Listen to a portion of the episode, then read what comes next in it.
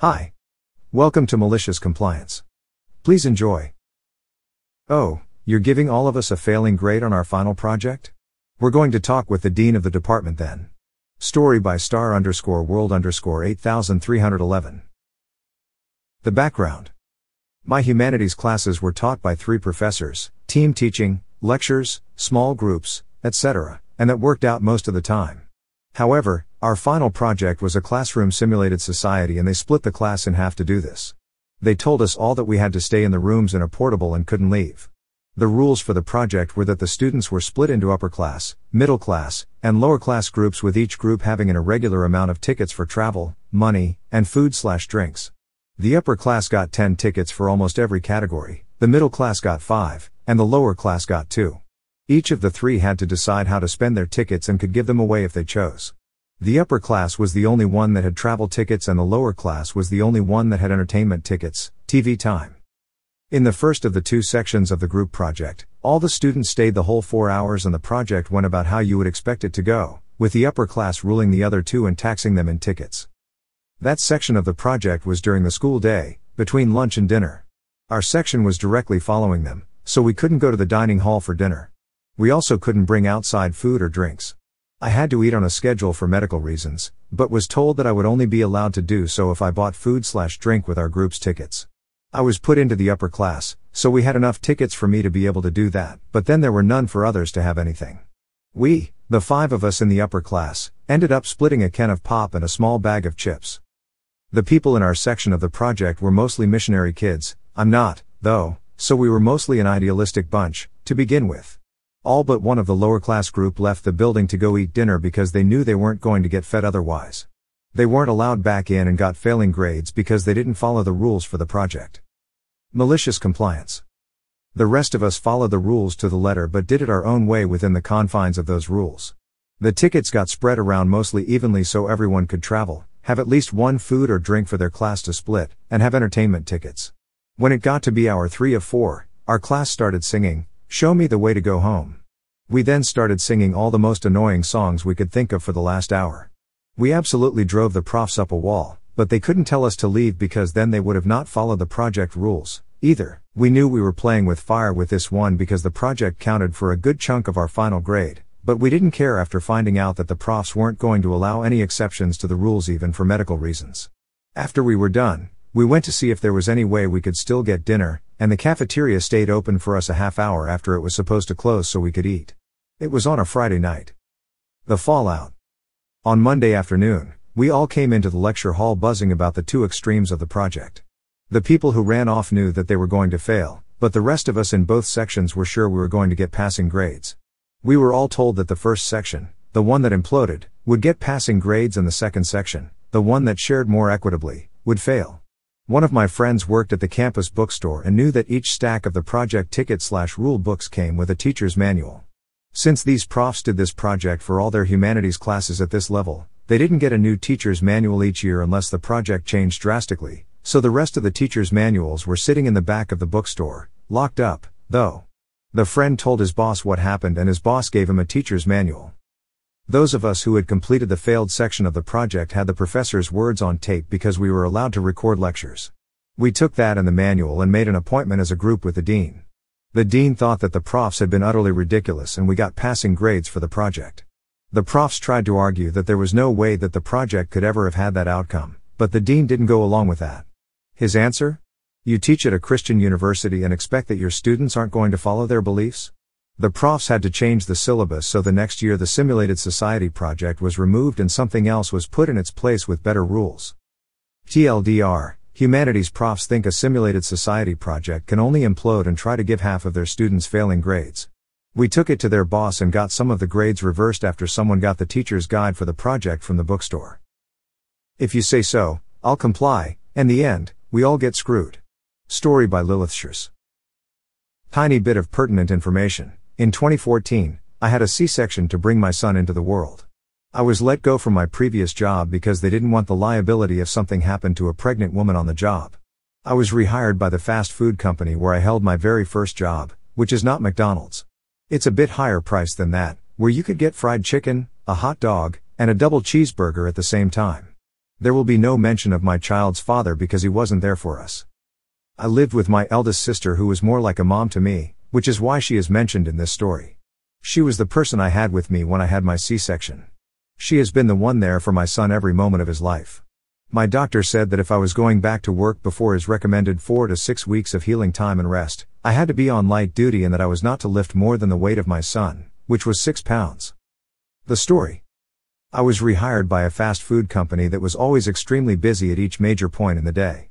Lunch made over $800 between noon and 1 p.m., and dinner made over $700 from 5 p.m. to 6 p.m. Of note, the only reason I was rehired was that the hiring manager loved me to pieces. When I left the first time, she told me I always had a job with her because she loved my work ethic. She said that I was the best worker she'd had in years. Nobody ever picked up extra shifts as quickly as I did. Nobody cared to learn as fast as I did. So, since I had previous experience, they wanted me to work the lunch rush, but I begged them to let me work dinner. Dinner would allow me to spend quality time with my newborn, and my sister, whom I lived with, would be home from her job to take care of my son while I worked. Now, I started a month after my C section, right? Wrong. I started 2.5 weeks later. If I didn't, I couldn't be hired. I had actually gone back to my doctor and asked his office to write a full letter explaining my light duty requirements, and took it with me my first day back. I walk into the manager's office, expecting to see my hiring manager or at least a manager I recognized. Nope. Enter stupid manager, who had worked as an hourly employee at another location, and thought she knew better than everyone. I handed stupid manager my doctor's note, and she looked at it like she was holding a dirty baby diaper. I asked her to make sure the hiring manager sees it, and she doesn't respond. I shrug it off and walk to the back, where the break room was. I saw that all of my coworkers were the same as the last time I'd worked there, and they all crowded around me to see baby photos. I was crying the entire time because it felt like a homecoming. It felt like I was finally surrounded by a support system. Until stupid manager screamed that we needed to get to work when there wasn't even a customer. We all scattered like flies and made ourselves look busy. I'd kept my phone in my pocket before clocking in and I periodically checked it, always between customers, to make sure nothing had happened to my son while I was gone. I would think most, maybe not all, managers would have understood that I hadn't been texting, just quickly checking for new notifications, but not stupid manager. She hated it. She'd been sitting in the office, checking the cameras, and I supposed I'd checked my phone one too many times, yay postpartum depression and anxiety. The stupid manager came flying around the corner at light speed and stared daggers at me. Hazel, what the fuck do you think you're doing? You cannot be on the phone while you're clocked in. You should know this already. Now, I'd never been one to deal well with being yelled at, so I just said I was sorry. Some of my coworkers stood up for me, which again made me cry. The stupid manager apparently hated crying too. She turned back to me, shooting the same daggers into my soul. What the fuck are you crying about now? Thankfully, a customer walked in, so she just stormed off. I saw red. Within the hour, I watched her start to get ready to leave her shift, which I thought was a blessing. Of course, it wasn't. Enter lazy manager whom I'd had issues with the last time I'd worked there. Not that I said anything, she just never worked. She sat in the office, staring at the cameras, eating food from the line, which the company said is illegal. You don't get free food, you get a discount on food. Did she ever pay for it? Not once. She wrote it off as part of the end of the day throwaway food. I can't remember what it's actually called on the end of the day report. The lazy manager saw me, and her face fell. Oh, hey Hazel, she said with disdain. I put on the sweetest smile and attempted to make small talk with stupid manager, but they made a major mistake. They left the door cracked, and wouldn't you know it? I worked on the side of the line closest to the door, where I could hear everything. This is how it went. Lazy manager, I thought hiring manager told her no. Stupid manager, I guess not. She's been on her phone all day. Lazy manager, of course she has. She's the worst employee we've ever had. Uck. I'll call hiring. Manager and figure this out. I've never disliked someone as I dislike her. Stupid manager, she seems pretty lazy. Oh, here's her pitiful doctor's note. Lazy manager, ha ha ha, we'll see how that works. It's not like we've never had kids before. Now, that fully pissed me off. But, I bit my tongue. I waited for what I knew was coming. I knew exactly what I was going to do because I was just plain sick of being badmouthed by others. The stupid manager leaves and the lazy manager calls me to the office. I was in the middle of making an order, but she is the manager after all. I left that poor person's order sitting right in the line and walked to the office. Yes, lazy manager? She doesn't even look up from the computer. Hazel, what's this doctor's note for? I just take my phone out of my pocket and try to show her pictures of my son. Oh, you had a kid? In a tone that implied nobody would want to be with me or something. I smile sweetly and nod, a plan working itself out in my head. Fast forward four days. The lazy manager hasn't been helping us close the store at all, and I've been getting home after 2 a.m. every day, from a place that closes at 10 on weekdays, and 11 on weekends. I'm done. My sister can't keep taking care of my child like this, and it's completely unfair. The lazy manager is working again, and we're really busy. I go to put fries in the fryer because our fry cook is busy making chicken tenders. I open the little freezer beside the fryers, and it's empty, which I knew it would be because I never saw anyone put a new box in. Ha, that sucks. Hey, we're out of fries out here, I yell. No response. Hey, coworkers. FRY cook is busy and we need fries out here. Nothing. Odd. Oh well. Hey, lazy manager. We need fries out here. The lazy manager opens the office door. Get them yourself, Hazel. I walk over to the office. Lazy manager, I can't. My doctor said I can't lift more than six pounds. Lazy manager rolls her eyes and looks dead at me. Look, go get the damn fries out of the freezer now. Two boxes. I don't care about this, my doctor said shit. Do it. And stay the hell off your phone. And there it was, my opportunity for malicious compliance. I walk into the freezer and look at the box of French fries. Hmm, I really shouldn't, this could be detrimental to my health according to my doctor. But lazy manager said so. Now, I'd noticed that morning that a couple of my stitches hadn't started dissolving yet, so I'd already called and scheduled an appointment about two weeks early. This was all lining up perfectly. I grabbed that fry box on the bottom shelf and shifted it where I could read its weight. I wasn't supposed to be on my phone, but she obviously couldn't see me in the freezer. I snapped a picture of the box. I sent it to my sister with the message manager told me I have no choice but to do this myself. Doesn't believe my doctor's note at all. Can't respond, she won't let me use my phone anymore either. I made sure the message was sent and then switched my phone off. Grabbed that fry box and lifted it, and carried it to the little freezer 20 feet away. I'll say one thing for adrenaline, it definitely works to numb pain until it wears off. I felt a wetness in my pants and excused myself to the break room. Not the bathroom, that was too private for this. I turned where the cameras couldn't see me and looked in my pants. Blood. I was bleeding. But from where? Oh, that's right. The stitches hadn't started healing yet. But there was another pain I'd never experienced. I walked a lazy manager with a napkin covered in blood. Thankfully, the line wasn't anywhere near the office. I would never contaminate someone's food, because of course I tried to stop the bleeding. I was immediately sent home to my sister, who was in severe panic over the message. I called my doctor's office with 10 minutes to spare and explained the situation, and was scheduled for the following day, and told to go to the hospital if the bleeding continued. My sister and I bandaged me up to the best of our ability, and I waited for my appointment. When my doctor found out why I still picked up that fry box, he sounded more like a concerned father figure when he said, I'll handle it. But I assured him I had it myself. All I needed from him was a doctor's note. You see, I'd found out that hiring manager, who was also the store manager, who was lined up to become district manager, had come back from vacation. She was actually scheduled for the following day, and I was supposed to work.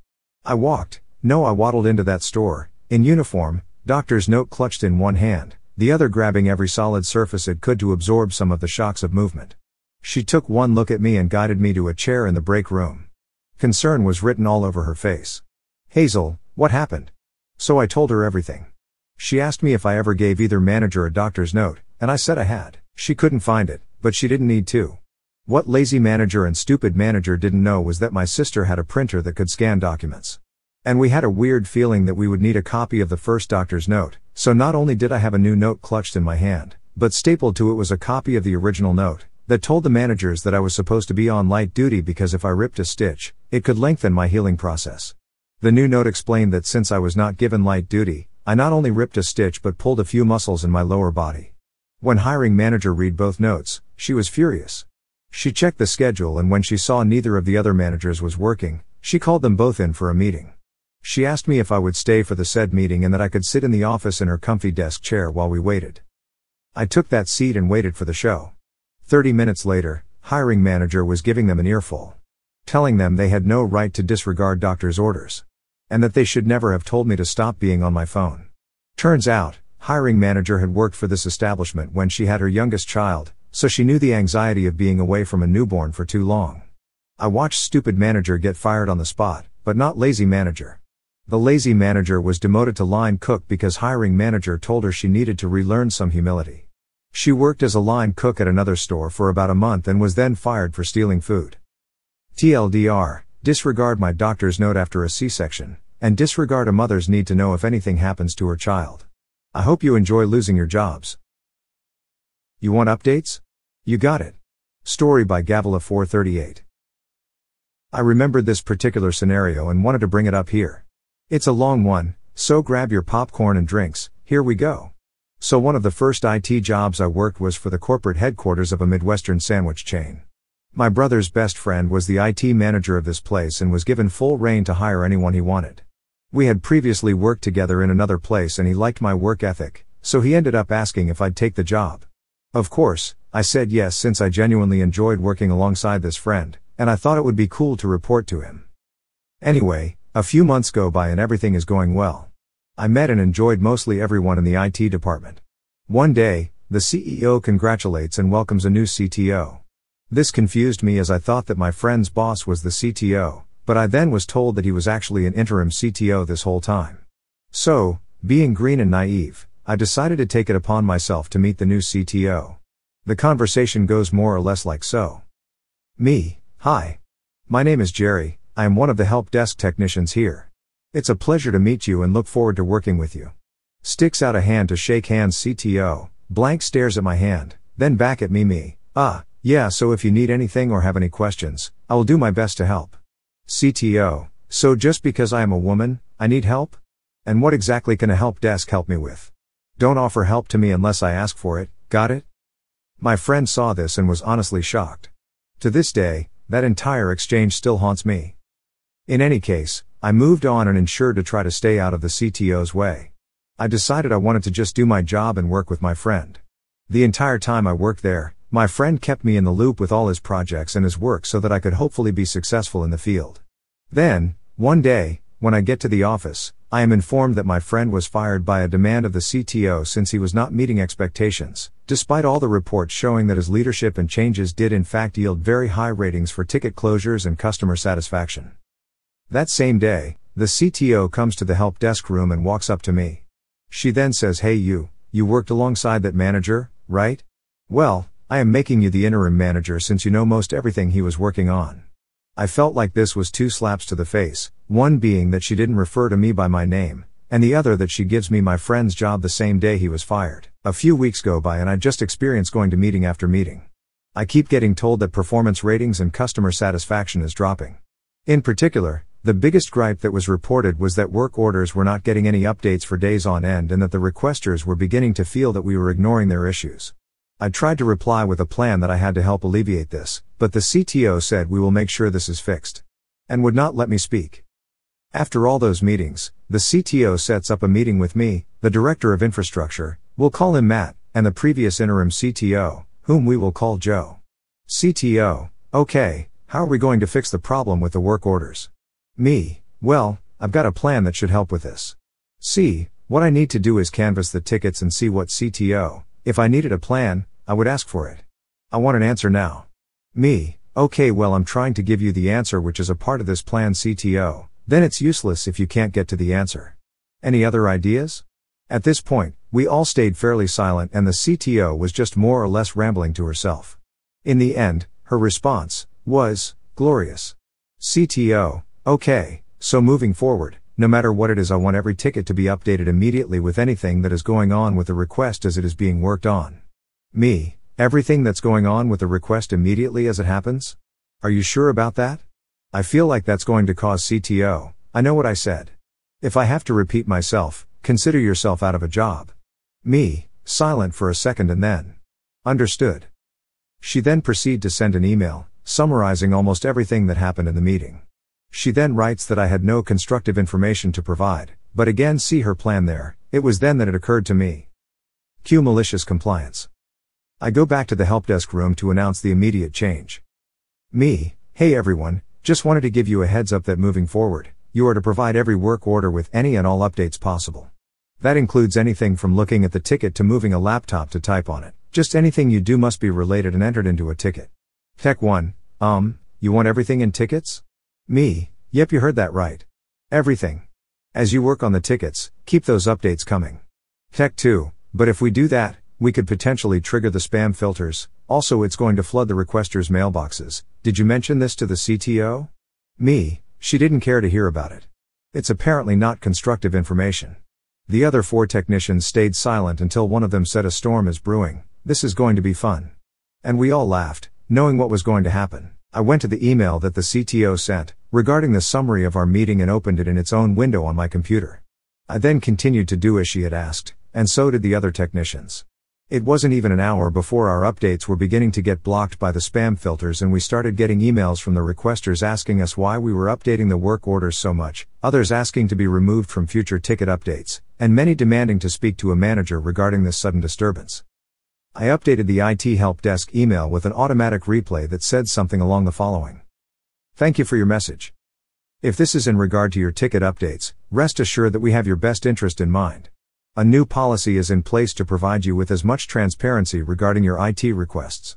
This is in hopes to provide a better customer service experience. Please rest assured that we are aware of the number of tickets this may produce. We hope to provide further support to you and look forward to completing your request shortly. Company IT Help Desk.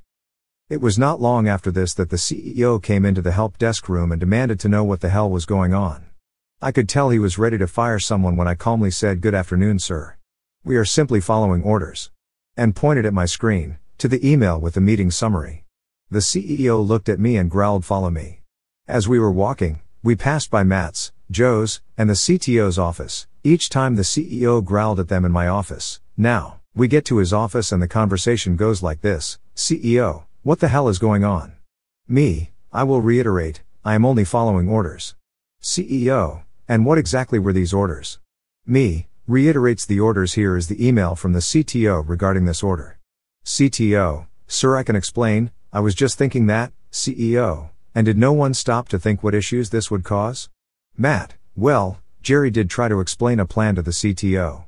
Joe, if I am not mistaken, Jerry knows that if the Exchange servers detect multiple updates coming out like this in a small time window, it triggers a spam blocker. Me, and that's why my plan was to update each ticket only once a day, rather than after every single thing that was done towards the request. CTO, I asked you to update at the end of the day with everything that happened with the work orders. CEO, according to your summary, you did ask for ticket updates as they occurred, and Jerry's team provided this. Why did you not listen to Jerry's plan of action? CTO, well, sir, I have been working in the field since before 2000. What can someone like Jerry provide me with? CEO, well, he can provide you with the information to tell you why your idea has just caused the company a ton of money since now our exchange server got overloaded. Me, when I was talking about canvassing, I was trying to say that I wanted to reach out to each location's managers to compile a list of tickets to update in a scheduled manner, rather than do them all at once. But since you wouldn't listen to me and even threatened to fire me, I only complied with your plan. CTO, I cannot believe this is happening. Why am I being targeted here? At this point, the CEO asked Matt, Joe, and me to leave while it had a word with the CTO on what teamwork means. Several minutes later, the network slash infrastructure team was able to reboot the Exchange servers and remove the IT help desk mailbox from the spam filters. I later provided a mass email update to the organization, apologizing for any inconveniences that were caused and that I would be reaching out to provide planned support. I would soon find out that the CTO was placed on unpaid leave until further investigations were pending. I ended up quitting a few months after that since, after the incident, the CTO was frequently trying to take her grudge out on Joe, Matt, and me. I did leave reporting the incidents to HR. I did later find out that the CTO was terminated and arrested for embezzlement. Update dash. For anyone who thinks that I was being respectful towards the CTO in my introduction, no, it was not because of chivalry. I respect everyone equally, despite their status or position, or power, I suppose. When I started at this company, Everyone was super friendly and genuinely liked working with one another. So greeting new staff in a friendly manner and offering to provide assistance was just a norm. So the fact that she came in with that large of a chip on her shoulder and further accused me of being sexist really threw me off. Furthermore, to clarify, that experience haunts me every time I speak to any female staff and thoughts race through my head. making me wonder if what I did or said could be deemed sexist, despite knowing damn well that I am being respectful and professional. Okay, now for the juicy bits the embezzlement. When I found out about the embezzlement, I had already jumped ship from the place and moved on to a much better company. At the new company, I actually ended up poaching some of the best staff from the previous company to come work alongside me. Although I had almost no connections left at the Sandwich HQ place, some of the people I had brought over still had quite a number of connections back there. When I left, the company was no longer as friendly as it used to be. It was obvious that it was going down the shitter and overall becoming toxic, completely opposite from the image they try to portray. So one day, I come into work, and one of my buddies just shoots out of his chair, walks over to my desk, opens Google Chrome, typed in a certain set of keywords, hit search. The top item was the public court documents. I read through it and found out everything. I reached out to Joe to see if he was still there. Sure enough, he had left a few months after the scandal. He informed me of what had happened. So it turns out that Mark and one of his employees were taking money from one of the vendors to be able to basically remain one of the company's utility companies across the US. At this time, the CTO was looking to switch to a different provider, but this particular provider did not want to lose the company, since they were their biggest contract. So the CTO made a deal with the head of the provider company, where they were suddenly accepting unreported funds. What ended up happening though was that one of the employees reported his earnings and his taxes, which somehow ended up going back to the company. I am not sure about how this worked out. I'm not a tax guy or WE, but then it went to finance department. This is where I called my contact from the finance department. My contact had told me that she saw the reported income and it did not add up at all. His income basically was doubled, but she worked alongside payroll and they knew his wages. The fact that he reported almost double his income could get both him and the company in serious trouble. So she did the only thing she could do, which was to have an audit done. They reported this to the CEO and agreed to bring in an outside auditor, just to avoid any sort of possible conflicts of interest. The auditor then comes back to find where the extra funds came from, being a special contract with Mark, his employee, and the CTO signed off on it. They worded it very carefully so that it would go under the radar, but the taxes would be charged to the company. A week after the audit, some officials arrived at the company and arrested those three individuals. I'm not sure if they served jail time or something, but they sure as hell walked out of there in handcuffs. Oh, and to answer one final question, for those wondering how in the hell the CTO got to her position in the first place, she was friends with the CEO. She apparently is out there, still being a CTO to this day. At my current job, one of my coworkers asked me if I knew this person's name, and I shit you not I was like how the fuck do you know her? Only to later find out that coworker worked for the CTO and hated her. My coworker was going through some major issues while at that company and when she opened up about it, the CTO threatened to fire her as she was just a liability waiting to happen. My coworker is in safe hands now and she gets the treatment and therapy she needs. Hopefully, this answers any questions you all may have. I will update you again if you have any further questions. Cheers. Lastly, TLDR, CTO demands we update every IT work order with updates, stating she wants every single update. Doesn't listen when trying to heed warnings, and threatens to fire op if demands aren't followed, which leads to exchange, email, server crashing. Thank you again for taking the time to listen to these stories with me.